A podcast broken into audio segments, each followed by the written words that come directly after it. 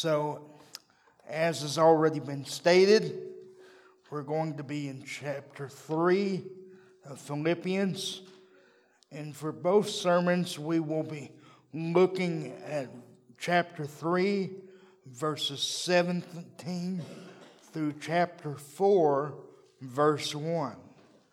Philippians chapter 3, verses 17 through chapter 4, verse 1. And while you're turning there, I just want to say publicly thank you so much for having me to your dear pastor. And I want you to know, I told him I'd say this publicly. I love Pastor Rich Barcellos. I love Miss Nan, and I love the Barcellos family. And I've grown to love you all. Y'all have been so welcoming and hospitable. Can I say y'all in California? Do y'all understand what I'm saying when I say that? Of course, you would say no, dear brother. So, but that type of banter is why I love your pastor, and, and not the only reason why, but it is one. So thank you so much for having me. And as I thought about what to bring to this congregation that I've grown to love and feels like a home church of which I've never been a member, I want to say to you all that life is very difficult. We've experienced that globally through the virus, haven't we, or the pandemic, regardless of what you think of the pandemic itself, we all live through the effects of the pandemic or the perceived pandemic.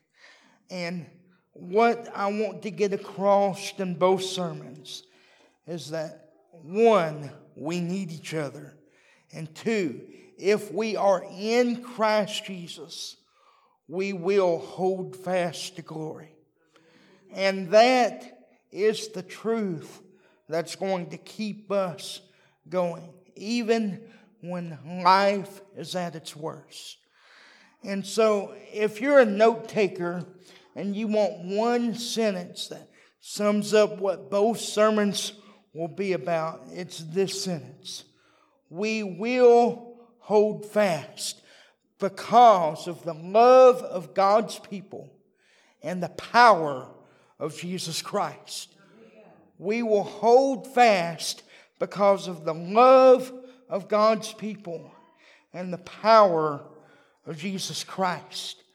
And I want you to see the love of God's people, starting in verses 17 down to 19.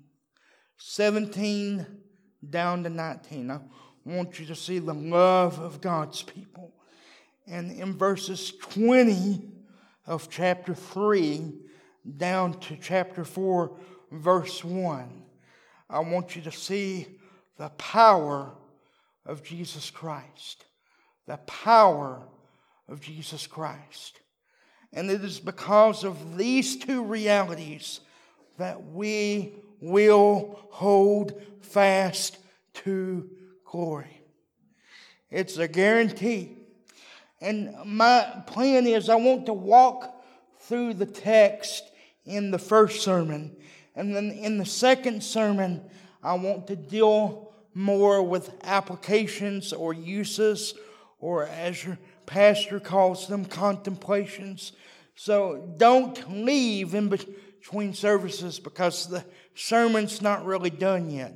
I, I want you all to hear everything that the Lord has for us through me in this text. So I want us to read the text together and then we'll bow for prayer and then we'll start the preaching proper.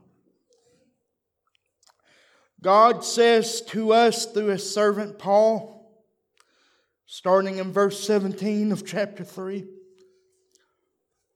Brethren, Join in following my example, and note those who so walk, as you have us for a pattern. For many walk, of whom I have told you often, and now tell you, even weeping, that they are the enemies of the cross of Christ, whose end is destruction, whose God is their belly, and whose glory is in their shame, who set their mind on earthly things. Verse 20 For our citizenship is in heaven, from which we also eagerly wait for the Savior, the Lord Jesus Christ, who will transform our lowly body that it may be conformed to his glorious body, according to the working by which he is able even to subdue all things to himself. Therefore, my beloved and longed for brethren, my joy and crown. So stand fast in the Lord, beloved. This is the word of God. Would you bow with me for prayer?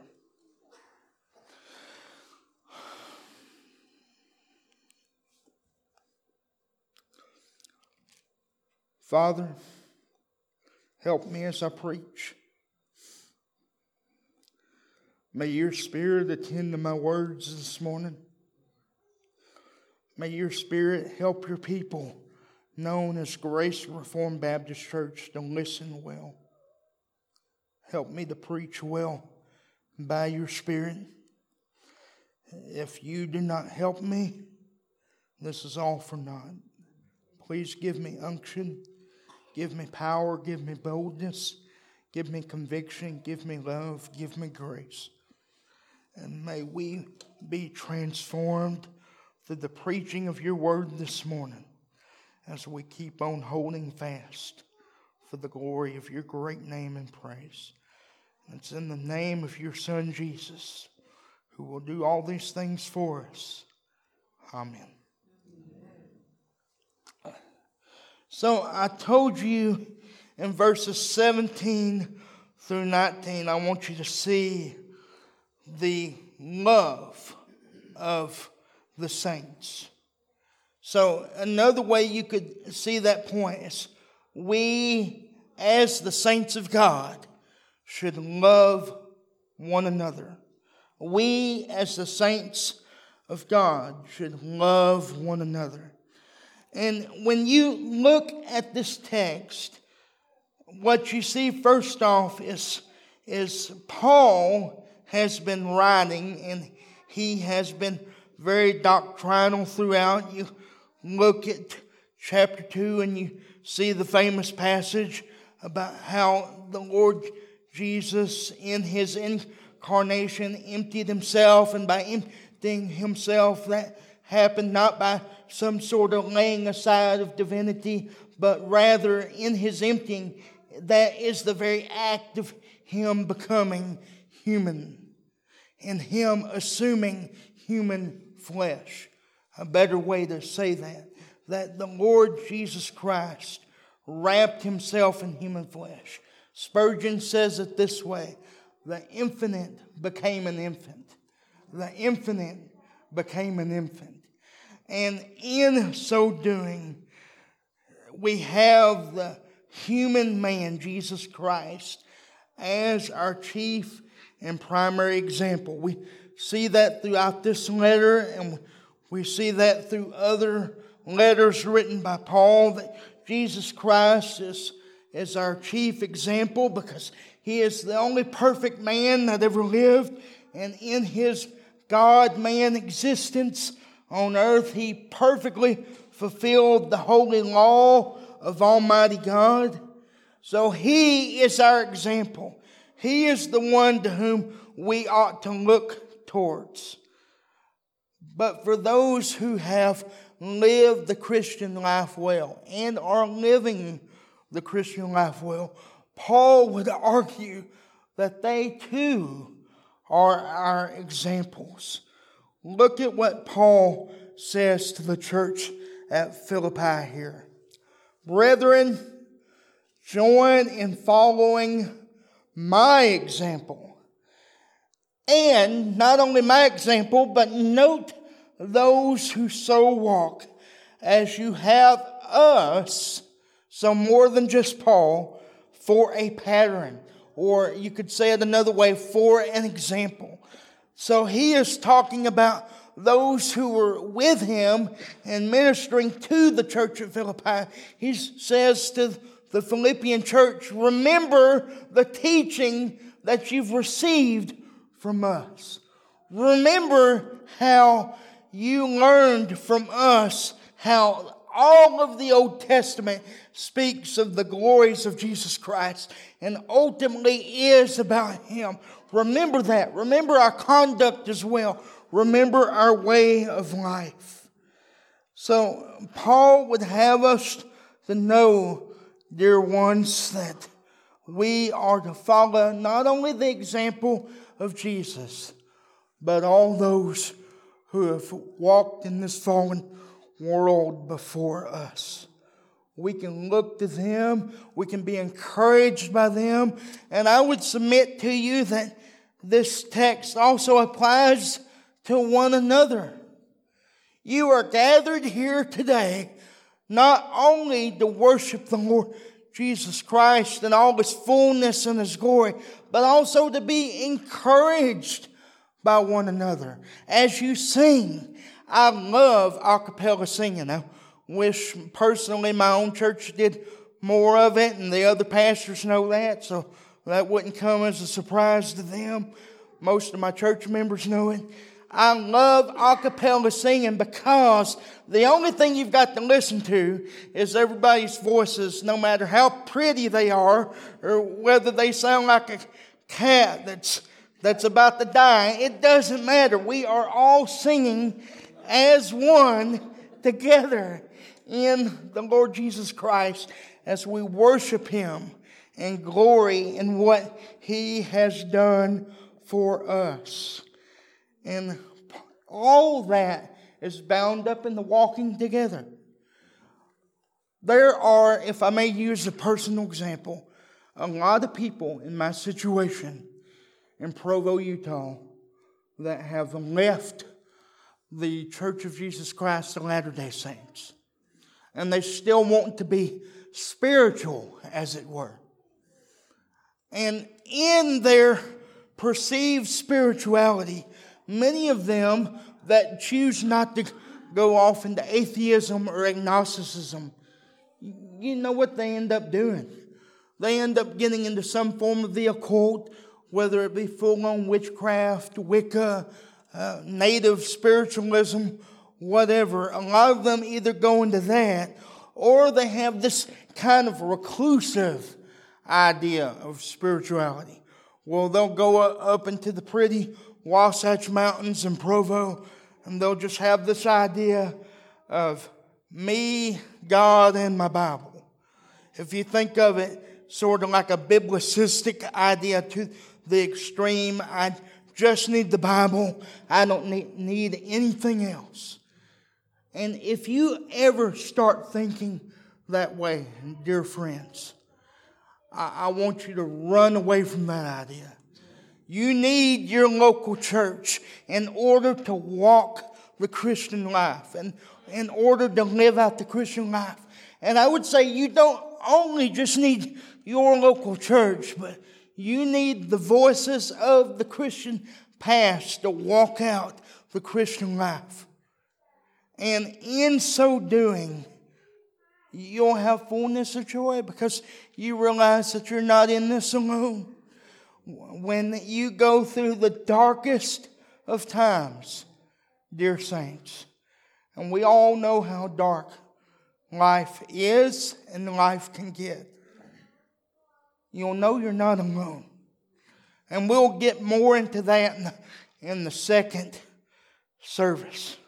But he primarily is talking about teaching here, but also life. Life and teaching go together. You see that throughout the book of Jude. False teachers were condemned in the book of Jude, not only for their teaching, but also for their manner of life. Paul has both ideas here. And, and he goes on to say that you should follow the example of good churchmen because of the way they walk. And there were many in the Philippian church who had just been converted, and he was trying to encourage them. And, and it almost has this idea uh, of a baby. Have any of you ever seen a baby try to walk? And you see a baby, and he starts taking his first steps. What's he do?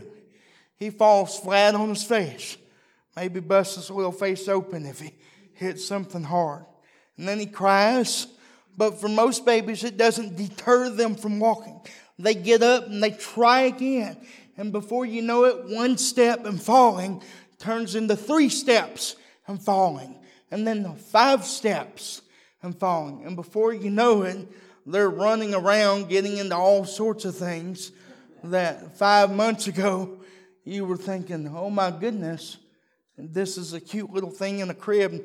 Now it's a little gremlin with sin running around getting into everything. So, so you see the same idea here as when Christians walk and we take our steps. We need other Christians to hold us up so that when we do fall, when, when we do make sinful mistakes, we've got a community of saints around us that's going to keep our head up and keep us from getting totally and completely discouraged. Paul goes on to say in verse 18 For many walk, of whom I have told you often, and now tell you, even weeping, that they are the enemies of the cross of Christ. He juxtaposes those who walk with the saints against those who walk as enemies of the cross of Christ. That's why I said this text not only has the idea of living life, but also the doctrine that is taught, the teaching that is with some. And I live in a situation, in a context where I like to tell people that are not in Utah, I'm surrounded by historical, living, breathing heretics. I'm surrounded by people that are enemies of the cross of Christ. And if you're wondering exactly how the members of the Church of Jesus Christ of Latter day Saints, commonly called Mormons, are not Christian, I would love to tell you. Know that there's a decent amount of LDS here. And when you see them, know that they are enemies of the cross of Christ. And they will walk you down a path that will lead you to destruction. And there's a sense in which you ought to hate such doctrine. And you ought to pray imprecatory prayers against those organizations that are enemies of the cross of Christ. If you don't know what imprecatory prayers are, those are prayers of condemnation, of judgment, asking the Lord in His righteousness to take out such organizations. However, we see something very interesting in this text. Notice what he says here. Paul says, I've told you about these enemies before. Now I'm going to tell you again. Notice what he says, of whom I have told you often, and now tell you even weeping. Even weeping. That idea there of weeping uh, doesn't mean you get choked up and cry a little at your favorite romantic movie. But that idea of weeping is an absolute wailing. Think about, for those of you who know your Bible, the book of Job, after God allowed for him all the catastrophes to happen over his life, what does the book of Job tell us, my friends? He despaired even his own life. It's got that idea of weeping, of bursting into tears. And Paul has that attitude towards these enemies of the cross of Christ. There are many who think that they are being macho by being tough men, by, by never weeping.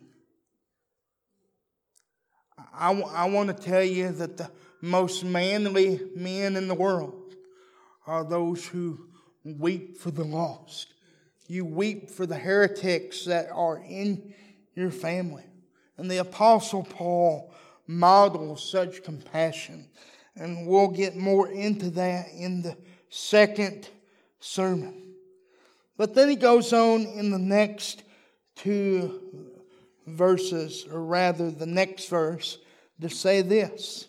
He starts describing these enemies of the cross of Christ to which he shed big tears over. He says of them, whose end is destruction, in verse 19, whose God is their belly, and whose glory is in their shame, who set their mind on earthly things.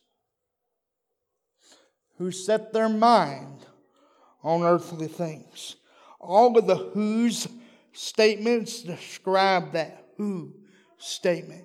So when Paul says, whose end is destruction, whose God is their belly, and whose glory is in their shame, that is the outworking of setting your mind, dear saint, on earthly things. And such language is graphic because in this we see that the end of them, their end game is not goodness. It's, it's not glory in the Lord Jesus Christ, but it is eternal judgment away from the blessings and, and goodness of God. It is eternal hellfire forever and ever and ever and ever. That is what it means, dear ones, to be an enemy of the cross of Christ, both in your doctrine and your teaching and in your life. For those who persist in their sinful teachings, and for those who persist in their sinful way of lives, their end is not good. They will meet a holy God and they will be found naked in their sin and naked in their depravity, and they will have nothing to cover them on that great day. Because you see, dear friends, when it says destruction, it's not talking about eternal death and then that's it. When, when the scriptures talk about destruction, it's an ongoing, everlasting destruction in a resurrected body. And there's debate about whether the punishment is actual literal hellfire or whether the hellfire is figurative for something far, far worse. But whatever it is, I can tell you on the authority of Scripture, it is the unending, unabating, righteous and holy wrath of Almighty God. And on that day, dear friends, every enemy of the cross of Christ will shake and tremble in fear and realize, oh, dear God, what have I done with my earthly life? This punishment is too great. This, this penalty is too great. What am I going to do but gnash and weep for all of eternity? But Paul doesn't stop there. Their way of life in the present is also not good. They're, those who are enemies of the cross of Christ, they have hell on earth. They may yuck it up. They may think that their life is wonderful and they may have all the amenities of the world. But what is really happening to them is while they're indulging in their sin, as we will see in this text, they are really prepping themselves for the destruction that they will bear if they persist in their sinful ways and lifestyle. Paul describes it this way whose God is their belly and whose glory is in their shame. Whose God is their belly. That word belly can also be translated womb. There's debate about what exactly it means. Some think that it means um, like a gluttonous way of life. But I've come down the position of that this is a very Jewish way to say that they have an appetite for their own sin. They drink iniquity like water. They drink guilt like water, is the way that Job says it. And they care nothing about anybody but themselves. A way that you can think of this is simply selfishness. They do not have the fruit of the Spirit love, joy, peace, patience, kindness, and so on and so forth. But they are characterized by the works of the flesh. And they can never be satisfied. And they never will be satisfied. So their appetite for sin, their appetite for all things debaucherous is never ending. And if that's not bad enough, look at what the text says next. And they glory in their shame. The way the New King James puts it, whose glory is in their shame. Whose glory is in their shame. When you look at Psalm 3, I recently got the joy of preaching Psalm 3 at my own church. David says that God is his glory and the lifter of his head and his shield. But those who are enemies of the cross of Christ, the text says they glory in their shame. Now, what does the text mean when it says glory here? Well, for David's case, in Psalm 3, essentially what David is saying is the best thing about David is God Himself. He loved God so much that he gloried in who and what God is. And with this text, we see that folks, their shame is their glory. That everything about them points to their sinful lifestyle. They're known by their sin. They're known by their depravity. They're known by their debauchery. They can't live without their sin. And they can't live without their false doctrine. Everything that defines them is sinfulness and enmity with the holy and righteous God and His gospel. And we see all of that describes a group of people who set their mind collectively on earthly things. Paul's saying, don't follow after those. Don't walk after those. Don't even take baby steps after those whose mind is set on only the passing and fickle things of this world dear ones. Don't glory in shame with them. Don't let your appetite be one as such that glories in sin. And don't let your end be eternal destruction. Keep on persevering. Keep on holding fast. Keep on looking to Jesus because of our blessed hope. And our blessed hope is found in the power of Jesus Christ. In the power of Jesus Christ. That's my second big point. We see that in verse 20 down to the end of chapter 4, verse 1. For our citizenship is in heaven, from which we also eagerly wait for the Savior, the Lord Jesus Christ. Now, he says, for our citizenship is in heaven. Notice that the false teachers have their mind on earthly things, and then right after that, he says, That's not us. That's not the church. This is not all there is for the church of Jesus Christ, the true church of Jesus Christ. We have our registry elsewhere as citizens. Another way you could translate that word citizenship is commonwealth. I know we have, I didn't tell him I was going to do this, but we have a dear brother here with us from the state of Maine, and he loves New England. And those of you who are like me, I'm, I'm a Texan, so everything's bigger in Texas, yes. Uh, when people say that Ed is from Utah, I'm quick to correct them and say, no, no, no, no, no, I am from Texas.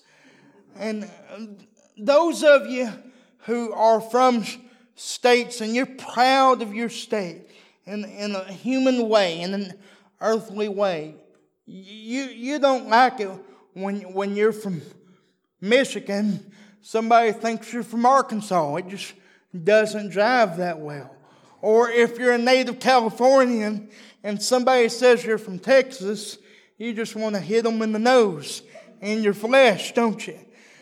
Paul is saying in a heavenly way, be proud of your citizenship in heaven. And not pride in a sinful sense, but glory in the fact that you've got something better waiting for you than this old dark world that you can set your mind on things above rather than having this as your only hope in life and even in death. Paul says, where we are going, it's going to be glorious. And our citizenship, dear friends, the tense of the language here would have us believe that it is as good as done. You are a citizen of heaven, not when you die, but if you've placed your faith alone, your hope alone, your trust alone, in Christ alone. He's already transferred you from the kingdom of darkness to the kingdom of light. So your citizenship is there right now. That, uh, that truth ought to turn this into a Pentecostal church without the tongues with so much joy because we realize that no matter how bad life gets, we've got something better waiting for us. And it was purchased by the cross and resurrection of Calvary in Jesus Christ. It is all because of Jesus Christ that we have citizenship in heaven and we're not a denizen of hell, dear friends. And he goes on to say, not only is our citizenship already there by the power and work of Jesus Christ, but we're also awaiting, I think I can even say this, the rest of the gospel. We are waiting for Jesus Christ. And here's where we really get this power aspect come in. Look at what he says.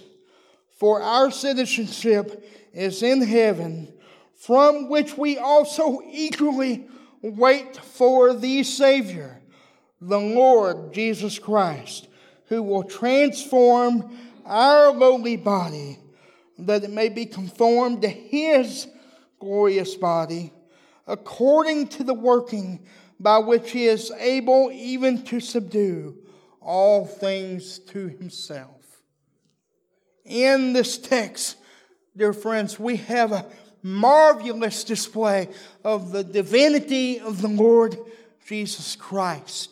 And in this text, what we see is that not only are we citizens of heaven, but we're going to get a brand new body by which to live out our eternal citizenship. Look at what the text says. We eagerly wait for the Savior, the Lord Jesus Christ, who will transform. It's where we get our English word metamorphosis from. That same Greek word there. It's, it's very similar if I were to say it to you. He's going to transform our Mm-hmm. lowly body, this body of sin, and it's going to be like his glorious body. And he's going to do that by his divine power. And we're going to have a glorified human body just like our Lord Jesus has in his human nature. Now, I want to be very careful here. Where I'm at, there's a lot of folks that believe that they will be deity if they're good enough in their religion. What I'm not saying is that we will become like God in His essence. That is not what I'm saying. We will have glorified human flesh and that will be without sin, without corruption. And that'll happen because of the power of Jesus Christ. And that is all one force in the death, burial, resurrection, and ascension of Christ. And it'll be realized when he comes back. And we will be resurrected if we're not alive when he comes back. And we're going to get a beautiful body. Now, I'm not blind. I see a lot of you dear saints are older than your preacher this morning. If you are a Christian, even though you age in this body, you've got the body coming for you that will not hurt, that will not age, that, that will not suffer in the sense that we know suffering. And on that day, I don't know what it's going to be like, but we're all going to sing out glorious hallelujahs when we realize the power of the Lord Jesus Christ. And you're here today and you're realizing, oh my goodness, I've never, ever, ever placed my hope alone, my faith alone, my trust alone in Jesus. Do that today. Look to Him and live. Look to Him and live. Look to Him and have hope and have joy. And when you go through things in this life, and we'll talk more about that in the next sermon, you can have such exquisite joy. Peter says it this way joy inexpressible in trials. I know many of you know what I'm talking about because you've lived hard lives. And many of you that are older saints experientially know these truths more than your preacher this morning. But I want to encourage you by way of reminder that this great God is coming back and He's going to make us new. And He is going to, as the text says, subdue all things to Himself. Matthew Henry puts it this way. He, he essentially says that the subduing all things to himself has idea of judgment in it, what we already talked about with the end of destruction, but it also has the idea of making uh, all things new, and that what we see promised in Psalm 2 that even though the nations rage and the peoples plot in vain, God's already won through his anointed. And we are one day going to see that joyful reality. And he closes with the last verse. Therefore, my beloved and longed for brethren, my joy and crown, so stand firm in the Lord, beloved. Were, were you listening very closely? I said, Therefore, my beloved And then the last word, it's spelled the same way. I, I said beloved. It's the difference between an adjective and a noun. When, when you read Scripture, dear ones, make sure you're paying attention to the actual words of the text because there's two different realities there. He, he calls them his beloved in noun in, in adjective form, and then he calls them um, beloved in noun form at the end. And in both ways, he is saying, I describe you by my love, and you are in and of yourselves ones who are love. That's just what you are. And it's such a beautiful thing to see Paul's pastoral heart. And he also says throughout this letter, he longs for them, and they are his joy and crown. Keep in mind, he's under arrest when he's writing this. He, he's in chains. And, and he's able to rejoice in the work that God is doing because of the glorious realities of the love of the saints and the power of Jesus Christ, both right now and the power to come. And that's our blessed hope. In the second sermon, we'll get more into what that means for right now for us. But I want you to glory in just how good our God has been to us in the gospel of Jesus Christ. We have each other and we have the hope and promise of his power. And that will hold us fast to glory. Would you pray with me? Father, I thank you so much for the truths of your word. I pray that this church, by your power and by each other, hold fast to your gospel.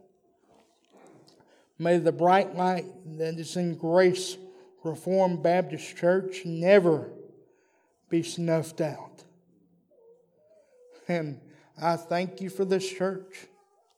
As you know, Father, I told them at the very beginning, they're like a church family of which I've never been a covenant member. And, and, and I just thank you for putting this church family in my life. And we pray all these things in the name of your Son, Jesus. Amen.